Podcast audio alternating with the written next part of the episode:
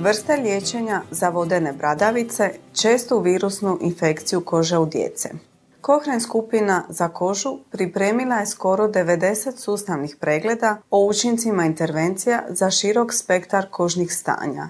Jedan od njih je ažuriran po treći put u svibnju 2017. a prikazuje posljednje dokaze o virusnoj infekciji moluskum contagiosum. Vodene bradavice su vrlo česta infekcija kože uzrokovana virusom moloskum. Utječe na ljude širom svijeta, ali uglavnom se vidi u djece.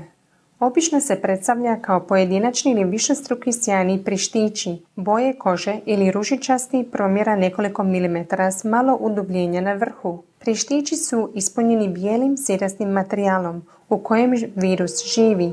U zdravih ljudi mrlje moloskoma nestaju same po sebi, iako i to može potrajati nekoliko mjeseci do više od godinu dana. Međutim, neki traže liječenje zbog kozmetičkih razloga ili zbog zabrinutosti da se stanje ne proširi na druge dijelove tijela ili na druge osobe.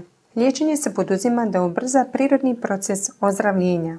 Međutim, ovaj Kokrenov pregled nastavlja pokazivati da nedostaje pouzdanih dokaza koji bi podržali te intervencije. Autori su pregledali dokaze učincima svih oblika liječenja moluskuma kontagiozuma, ali su isključili studije na ljudima s oslabljenim imunosnim sustavom i na onima koji su se zarazili spolnim prijenosom. Pronašli su 22 randomizirana ispitivanja s ukupno 1650 sudionika.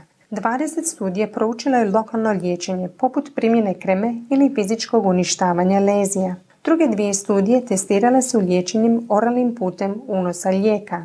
Pacijenti su ispitivanjima praćeni kroz različita vremenska razdoblja, od samo tri tjedna do više od pola godine, ali samo je 5 od 22 istraživanja imalo praćenje dulje od 3 mjeseca.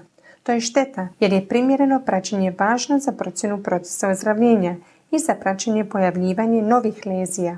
Glavni rezultat sustavnog pregleda je da mnogi uobičajeni tretmani za moluskom nisu dovoljno uvjerljivo procijenjeni. Primjerice, popularne vrste fizičkog uništavanja poput kiretaže i krioterapije procijenjene su samo nekoliko malih studija niske metodološke kvalitete. S druge strane, tri velike neobjavljene studije za vrstu liječenja lokalnim imikvim modom uključile su ukupno više od 800 sudionika, ali dosljedno su pokazivale da lijek nije bio učinkovitiji od placeba i ima više nuspojava u smislu reakcija na mjestu primjene.